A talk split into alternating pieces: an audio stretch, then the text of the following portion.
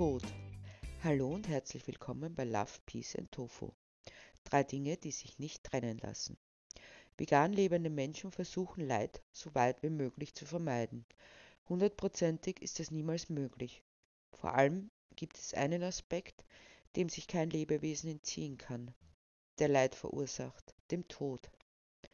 Einige Wochen ist es erst her, ich werde diese Stunden nie vergessen, in denen ich mit dir saß auf der Matratze am Boden, auf der du immer so gerne lagst, saß da, deinen Kopf in meinem Schoß gebettet. Spät Nachmittag, der in die Dämmerung überging und schließlich in die Nacht. Die Zeit hatte ihre Vorherrschaft verloren, die Macht, mich anzutreiben und zur Tat zu schicken, denn wir wussten beide, dass es nun nicht mehr lange dauern würde, bis du einschlafen würdest für immer. Wobei Wissen wohl zu viel gesagt ist, denn wie kann man wissen, wann es soweit ist? Wo beginnt das Sterben, das vom Tod abgeschlossen wird? Es war eine Ahnung, nichts weiter. Es war wohl wahrscheinlich, denn du hattest ein Alter erreicht, das die statistisch gemessene durchschnittliche Lebenserwartung bereits überschritten hatte. Dennoch, was sagt schon Statistik? Und Trotzdem fühlte es sich nach Abschied an, nach einem, dem kein Wiedersehen folgt. Die Balkontüre stand offen. Es war ein warmer Tag und aus dem Nachbargarten klang Kinderlachen zu uns. Fröhliches, unbeschwertes Kinderlachen. Während ich dich streichelte, nicht reflexartig, sondern ganz bewusst, denn ich konnte nicht sagen, wie lange ich das noch tun könnte. Deine Körperwärme spüren, dir zu signalisieren, ich bin bei dir, bis zum letzten Moment. Es war sehr wahrscheinlich, aber deshalb lange noch nicht zwingend. Wir stehen auf am Morgen oder wann auch immer, erwachen und nehmen es als selbstverständlich, jeden Tag aufs Neue. Wenn wir Abmachungen treffen, die in der Zukunft liegen, gaukeln wir uns vor, wir wären unsterblich, Zumindest denken wir nicht daran, dass es eines Tages sein kann, dass wir nicht mehr aufstehen. Das ist auch gut so, an das Leben zu glauben, an dieses eine kleine Stück Unsterblichkeit in diesem Moment, in jedem Moment, den wir mit Leben füllen. Lebendiges Leben, so wie ich in diesen Stunden der Vertrautheit mit dir an der Schwelle zwischen Leben und Tod war. Gemeinsam sein bis zum Schluss. Unwillkürlich wanderten meine Gedanken zurück zu dem Tag, an dem du in mein Leben tratst, jung, frisch, unverbraucht und voller Tatendrang. Ein kleiner Schelm voller kurioser Einfälle. Schuhe hatten daran glauben müssen und auch ein oder zwei Fernbedienungen. Diese Flausen gingen vorbei und ich ließ die gemeinsamen Jahre Revue passieren. Immer warst du da und nach kürzester Zeit bereits warst du aus unserem Leben nicht mehr wegzudenken als wäre es nie anders gewesen. Und im Jetzt war es wie nie anders und für immer, das auszukosten, was wir miteinander erlebten. Aber ich dachte auch daran, dass du im Alter kränker und gebrechlicher wurdest. Es ist normal, wird gesagt, wenn der Körper abbaut, hinfällig wird. Lebenskraft ist enden wollend, auch wenn wir es nicht wahrhaben wollen, nicht daran denken. Aber es ist auch gut, nicht daran zu denken. Es würde das Leben hemmen, auch die Ungestümheit. Würden wir nicht immer wieder so tun, als könnte uns nichts passieren.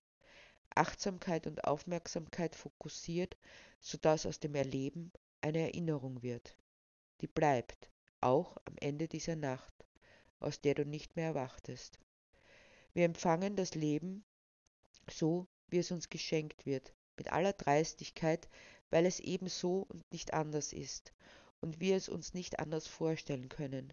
Und jedes Mal, wenn in diese dreiste Vereinnahmung des Lebens der Tod bricht, lässt er uns innehalten, nachdenken. Was tut er mit uns?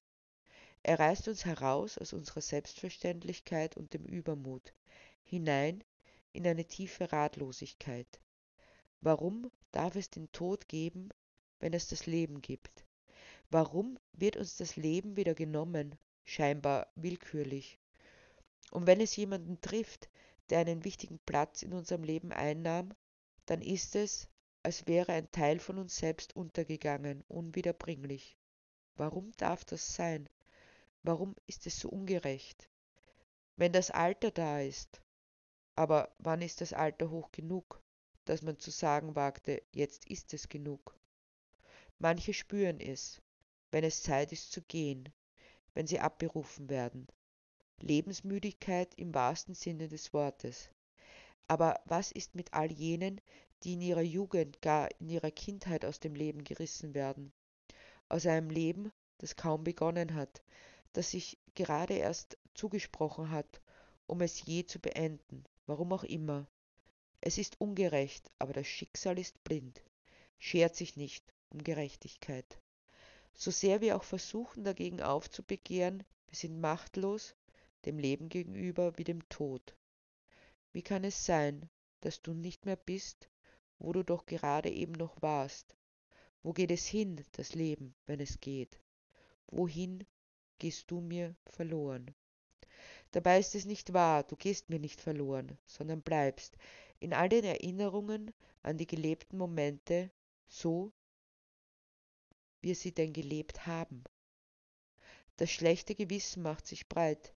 Habe ich denn wirklich die Momente gelebt, die möglich waren, oder habe ich nicht allzu viele verstreichen lassen, weil ich mir dachte, das kann ich doch nachholen, später oder an einem anderen Tag, weil ich nicht daran dachte, dass es zu Ende geht. Zu präsent ist das Leben, bis es sich auflöst und zerrinnt, wie die Zeit, die vergeht, unaufhaltsam, unwiederholbar. Vorbei ist vorbei. Es ist müßig darüber nachzudenken, was ich hätte tun sollen. Aber es lehrt mich aufs Neue, es jetzt und jetzt und jetzt besser zu machen. Öfter innezuhalten, dich anzusehen, dich zu streicheln, durchzuatmen, da sein, bis zu jenem Moment, da sich das Leben verabschiedet. Auch da noch, nicht auszuweichen, es auszuhalten, so wie du es auszuhalten hast.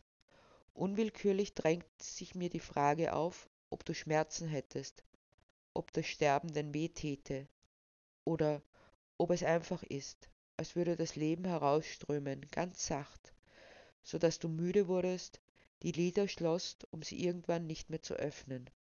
Aber es wirkte, als hättest du keine Schmerzen, denn du lagst, den Kopf in meinem Schoß gebettet, friedlich und ruhig.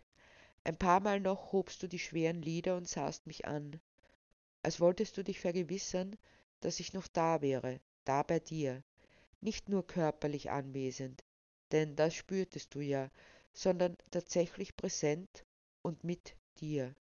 Und ich war da, so wie ich es dir versprochen hatte, an dem Tag, an dem du zu uns kamst, dich niemals allein zu lassen, ganz gleich, was passieren würde, bis zum letzten Moment. Automatisch dachte ich daran, wie es wohl ist, selbst zu sterben. Wenn man einfach einschläft und nicht mehr aufwacht, was sollte es mich tangieren? Mich wohl nicht, aber die Menschen, denen ich etwas bedeute. Für sie gilt es auch, das Leben anzunehmen, nicht nur, aber auch. Mein eigener Tod berührt mich wohl weniger, vielmehr der deine. Ich kann mich nicht damit trösten, dass es ein Leben nach dem Tod gibt oder eine Auferstehung oder sonst irgendetwas, weil ich nicht daran glaube. Denn sind all diese Vorstellungen nicht allzu verführerisch, uns von dem abzulenken, was wir eigentlich tun sollten, nämlich zu leben? Das Leben hat nur einen Sinn, wenn es für sich steht. Wir haben keine Ausreden mehr, wir können uns nicht mehr rausreden und nichts mehr vertagen. Es muss ein Leben nach dem Tod geben, sonst wäre alles aus. Wäre es denn schlimm, wenn alles aus ist? Aber es muss doch etwas geben, was bleibt. Wir bleiben in unseren Kindern. Missbrauch der Kinder für uns. Sie haben ihr eigenes Leben und Vergehen. Wir bleiben in dem, was wir geschaffen haben. Alles, was geschaffen wurde, ist wert, dass es wieder vergeht. Selbst Van Goghs Sonnenblumen und Goethes Faust es ist nicht wichtig. Aber dann gibt es keine Antwort auf das Wozu. Wir brauchen keine Antwort auf das Wozu, wenn wir jetzt leben. Ein Leben nach dem Tod ist eine bloße Beruhigung, heute nichts gemacht zu haben, Chancen und Gelegenheit vergehen zu lassen. verstreichen. Es ist ja dann alles besser und für ewig. Und wenn nichts besser und nichts für ewig ist, egal wie man es sich vorstellt, was soll daran besser sein, ewig zu leben? In welcher Form auch immer, bleibt es ein Gefängnis. Das Leben endet und das ist gut so. Wir sollten uns wieder da einfinden. Wir sollten wieder an den Tod glauben. Wenn wir wieder an den Tod glauben, glauben wir auch wieder an das Leben. Nicht an irgendein Leben in irgendeinem dubiosen Irgendwann. Nichts bleibt, nicht das Werk unserer Hände, nicht das Werk unserer Lenden. Aber was, wenn nichts fortdauert?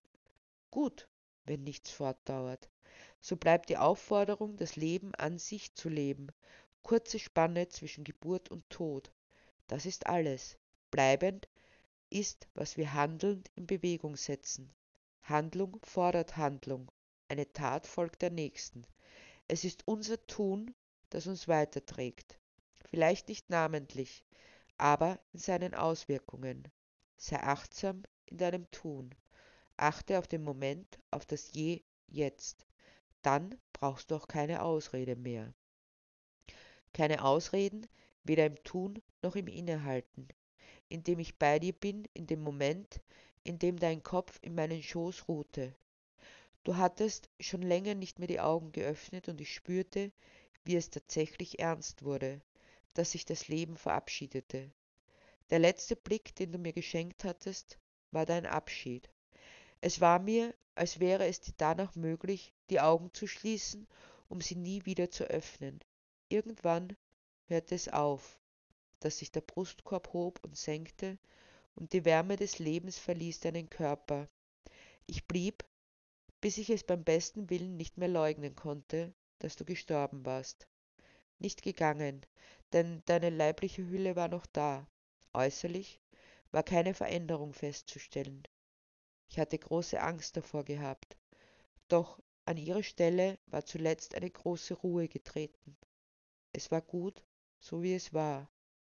Der Schmerz fraß sich in mich, weil es so ist, wenn uns jemand verlässt, der uns vertraut geworden war, der so viel Leben mit mir teilte. Er würde bleiben, dieser Schmerz. Aber da war noch mehr.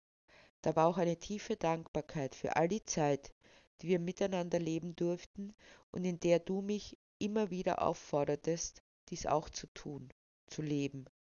Dankbar selbst noch für diesen Schmerz, denn wenn dieser nicht wäre, dann hätte ich dich nicht geliebt. Und du warst ein Teil meines Lebens und wirst es auch bleiben, wenn auch auf eine andere Art. Neben den Tränen stahl sich ein Lächeln in mein Gesicht. Nichts davon will ich missen. Es gehört zusammen. Anfang und Ende, Geburt und Tod, Schmerz und Freude.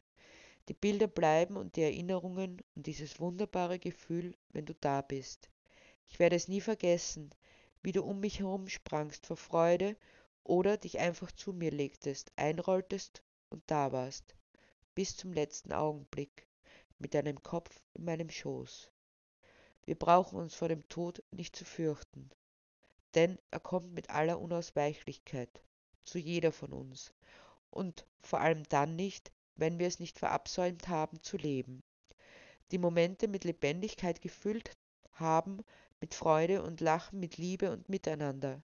Momente, in denen wir im gemeinsam präsent waren, so dass es bleibt. Wohl steht zunächst der Schmerz im Vordergrund, aber er lässt nach, auch wenn er niemals ganz vergeht. Doch die Freude überwiegt irgendwann, die Freude darüber, dass du Teil meines Lebens warst und bist, nur ein wenig anders. Selbst in einer Welt voller Love, Peace und Tofu bleibt der Tod als Leid, aber sein Stachel schmerzt nicht mehr so, wo wir doch gelernt haben, zuvor zu leben und miteinander zu sein.